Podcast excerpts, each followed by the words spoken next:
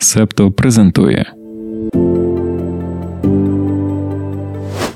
П'ятниця, 21 жовтня 2022 року. Ранкове допіо. Випуск 93. Цей день настав. Ні, ми не про день, коли салат пережив ліс драс, хоча про це ми теж сьогодні поговоримо. Наразі ж ми про день нашого ребрендингу. Декілька разів ми розповідали про це у допіо, давно вже інтригували в інстаграмі, і ось у середу нарешті показали себе нових. Ми тепер ще більш активно будемо розвивати медіа напрямок, будемо ставити питання та шукати на них відповіді, створюватимемо контент, який допомагає зрозуміти світ. Тепер ми септо. І ми пояснюємо права людини, суспільство, політику та культуру через подкасти, тексти, візуалізації, а невдовзі і відео. Шукай нас у соціальних мережах, всі лінки залишаємо в описі. Також зверни увагу, що як тобі вже повідомляли, ми переїжджаємо на новий Ютуб канал, теж Септо. Випуск ранкового допігу у понеділок, 31 жовтня, вийде вже там. Тож, якщо ти нас слухаєш на Ютубі, шукай в описі покликання на наш новий канал, підписуйся і будемо на зв'язку. Дякуємо. А зараз давай про салат і ліс трас. Ти вже, мабуть, знаєш, що вчора прем'єр-міністрка Сполученого Королівства оголосила, що подає у відставку, оскільки не може виконати повноваження, які на неї покладені. Сьогодні ми не будемо про причини і що буде далі. Ми просто думали, що вона протримується хоч трішки довше, тому маємо інші плани на цей випуск. Ми, власне, його якраз записували, аж раптом всі новини пишуть про відставку трас. Можливо, тобі вже доводилося бачити іронічні повідомлення про те, що політикиня не пережила салат. Ми й самі вчора жартували так, тож про всяк випадок розповімо, звідки такий жарт. Дякуємо The Washington Post за статтю, чому Британія порівнює свою прем'єр-міністерку зі салатом, де все пояснено. Якщо коротко, що спільного між ліс трас на посаді глави уряду і в'яночою головкою салату, обидві мають термін придатності. Ще поза минулого тижня експертні середовища активно заговорили, що дні трас на роботі полічені, оскільки її політичне життя втримується на запаморочливих економічних гірках, у яких здебільшого звинувачують саме політикиню. Вона ще й звільнила свого міністра фінансів. І тут трапилися типові британські жарти. Почалося все зі статті на The Economist, де політикиню назвали Айсберг Леді і зробили прогноз, що її кар'єра матиме термін зберігання салату. Після цього таблоїд Daily Star, який називає себе Home of Fun Stuff, себто домом розваг, запустили пряму трансляцію. У кадрі куплена в магазині головка салату з терміном зберігання близько 10 днів. А поруч фото у рамці, на якому трас із запитанням: День перший, який салат довше збережеться. Трансляцію переглянули близько 350 тисяч людей. Ну що ж, кіно добігло кінця, салат пережив ліс трас. До речі, Daily Star з цього приводу змінили й картинку в трансляції. Там тепер вечірка. Під музику, кольорове світло та ігристе салат святкує перемогу. А біжуча стрічка повідомляє про час звернення салату до народу. Обожнюємо британський гумор. Ну окей, можливо, це надто сильне узагальнення. Дарина, яка написала цей рядок, обожнює британський гумор. А далі ми розповімо про велику любов нашої Марти. Спершу нагадаємо, що якщо ти можеш ставити лайки чи зірочки на своїй платформі для прослуховування, то просимо це зробити. А ще підписуйся на наші соцмережі та новий YouTube канал. А тепер про любов Марти BTS. Учасники цього фантастично популярного корейського гурту скоро пройдуть обов'язкову строкову військову службу. Пройде близько трьох років, перш ніж цей септет повернеться на сцену. Найстарший учасник гурту Джін відкладав призов на військову службу настільки довго, наскільки це було можливо. А тепер відкликає свій запит на відстрочку. Він планує розпочати процес вербування. Щойно завершиться випуск його соло синглу цього місяця. Шість інших виконавців також виконуватимуть свої військові обов'язки відповідно до індивідуальних графіків. Окрім самого факту, що музиканти будуть проходити строкову службу, ця новина має також і ширший контекст у південній Кореї, де поп-культура має величезний вплив на політику та економіку. Всесвітній успіх BTS розпалив дебати про те, чи слід звільняти зірок кей-поп від військової служби через їхні мистецькі досягнення. З кінця 2010-х чиновники, бізнес-гіганти та величезна база фанатів та фанаток групи, відома як BTS Army, лобіювали, аби сімох учасників гурту не брали на строкову службу. Прихильники такого підходу кажуть, що BTS підвищили репутацію Південної Кореї як культурного центру та зробили внесок в економіку країни. Себто можна зробити для них виняток з правил. Критики ж кажуть, що в такому разі можуть змінити правила призову взагалі, щоб допомогти багатим і впливовим не виконувати національний обов'язок. Консенсусу наразі немає. У понеділок Міністерство культури Південної Кореї заявило, що продовжить переглядати правила призову на військову службу для зірок кей-поп з урахуванням справедливості. Яка ж поточна ситуація? Зараз діє система призову встановлена для протидії загрозам з боку Північної Кореї.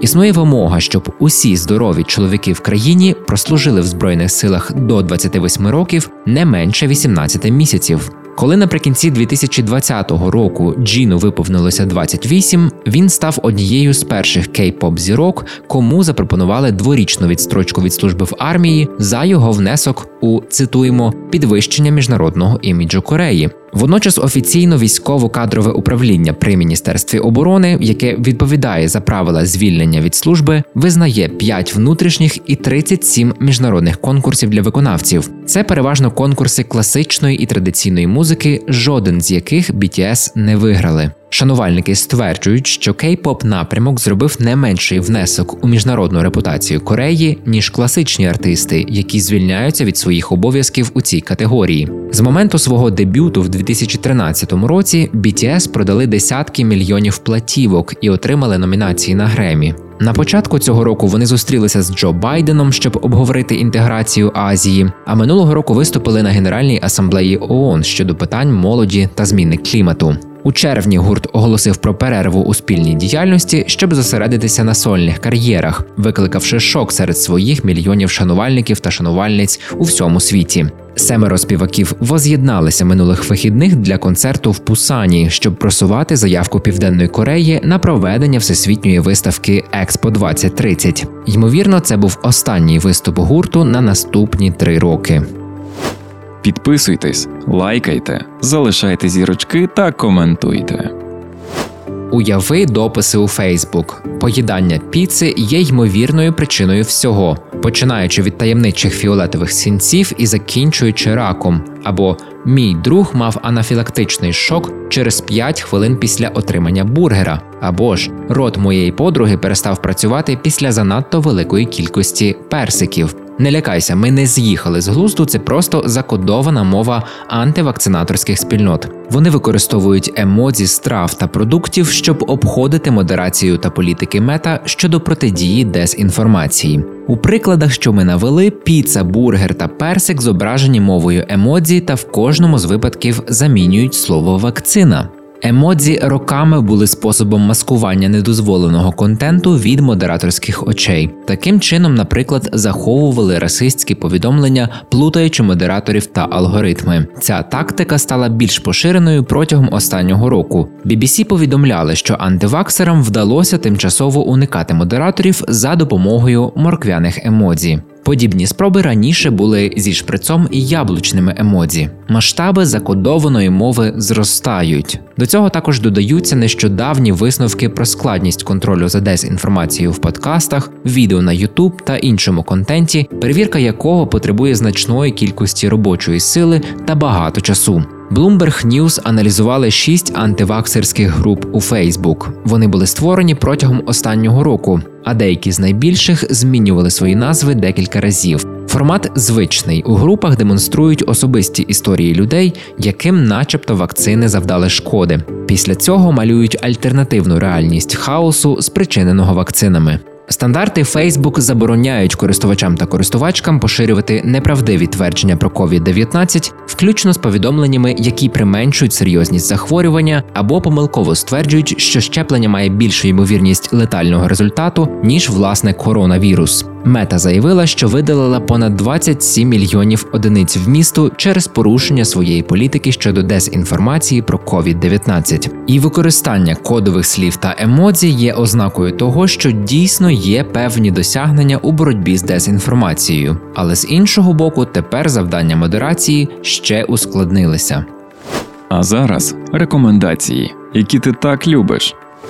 Якщо ти слухаєш подкаст Макіавельки, то можеш пам'ятати, що Дарина в декількох епізодах згадує, що дуже любить серіал Good Fight і рекомендує його подивитися. Весь серіал класний, його дуже цікаво дивитися з точки зору, як юридична фірма розбирає дискусійні питання, які зазвичай тригерять суспільство участь трансгендерних людей у спортивних змаганнях, імпічмент Трампа, чи можна вживати мову ворожнечі, якщо ти доцільно використовуєш цитату, де вона наявна. Ключове, що з цими питаннями розбирається саме юридична фірма. В обговореннях герої та героїні завжди беруть до уваги різні позиції різних зацікавлених сторін. У шести епізодів першого сезону сюжет такий: до юристів звертається технологічна компанія, аби для них розробили правила, як протидіяти тролям та мові ворожнечі на сайті. Там, зокрема, також йдеться про закодовану мову, але більше ми не скажемо, щоб не спойлерити.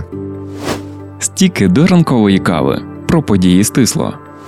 Кан'є Вест купує праву соціальну мережу Parler, яка називає себе платформою для нескасованої свободи слова. Очікується, що купівля буде завершена до кінця року. Виконавець, дизайнер та підприємець, який минулого року перейменувався на Є, так пояснює свої рішення. Цитуємо. У світі, де консервативні погляди вважаються суперечливими, ми маємо переконатися, що маємо право вільно висловлюватись. Кінець цитати Parler – це лише одна з низки схожих платформ, включаючи засновану Трампом Truth Social і незалежну мережу Gab. Містер Вест придбав сайт після серії антисемітських вибухів, які призвели до блокування його облікових записів в Instagram та Twitter. 33-річна Джес Вейт, британська вчена, витрачає свій вільний час на написання у Вікіпедії біографій для науковиць і вчених, які представляли чи представляють меншини. Пані Вейт пояснює своє хобі так: цитуємо. У нас не тільки недостатньо жінок у науці, але ми робимо недостатньо, щоб відзначити тих, хто є. Кінець цитати. Все почалося 5 років тому. Це була біографія Кім Коб, американської кліматологині, про яку, незважаючи на те, що вона отримала декілька наукових нагород, ніколи не писали в популярній онлайн енциклопедії. Вейт зрозуміла, що це варто змінювати, і з 2017 року написала понад 1750 сторінок Вікіпедії для вчених та інженерок. Попереду ще багато роботи. Наразі лише 19% біографії англомовної Вікіпедії складають жінки, згідно з Wiki Project Women in Red, групою, яка займається вирішенням гендерних розривів у Вікіпедії. Сполучені Штати та Мексика заявили в понеділок, що вони готують резолюцію ООН, яка уповноважить міжнародну місію для сприяння покращення безпеки на Гаїті. Уряд цієї країни ще 7 жовтня звернувся по термінову міжнародну допомогу для відновлення безпеки та пом'якшення гуманітарної кризи. 9 жовтня генеральний секретар ООН Антоніо Гутереш надіслав листа до Ради безпеки, яким закликав до розгортання сил швидкого реагування однією або декількома членами ООН для допомоги національній поліції Гаїті. Держави-учасниці ООН наразі дискутують щодо формату місії, наскільки сильне має бути міжнародне втручання, на що спроможний уряд країни, чи вводити санкції проти лідерів банд. А в цей час на Гаїті інфляція, протести, закриті АЗС, хаос, збільшення випадків викрадення людей, дефіцит питної води та спалах холери. Двопартійна група законодавців США у понеділок представила закон про посилення повноважень Федеральної комісії зі зв'язку щодо нагляду за іноземним спонсорством американських теле та радіопрограм. Сенатор демократ Брайан Шац, сенаторка від республіканців Марша Блекберн і членкиня конгресу демократка Анна Ешо запропонували надати FCC повноваження змушувати мовників перевіряти бази даних іноземних змі, щоб краще ідентифікувати групи, які спонсорують ту чи іншу програму. Раніше у FCC висловили занепокоєння, що китайські і російські уряди таємно орендували ефірний час для трансляції пропаганди на американському радіо. Сьогодні закінчуємо, але вже з нетерпінням чекаємо, що почнемо готувати наступний випуск. Плануємо його майже повністю присвятити огляду матеріалу естонського тижневика Есті Експрес, автор якого поспілкувався з декількома керівниками та співробітниками спецслужб Естонії, Литви та Латвії. Це дуже цікава і важлива стаття. Почуємося. Ви прослухали подкаст Ранкове допіо. Шукайте септо в соцмережах, діліться враженнями та розповідайте іншим.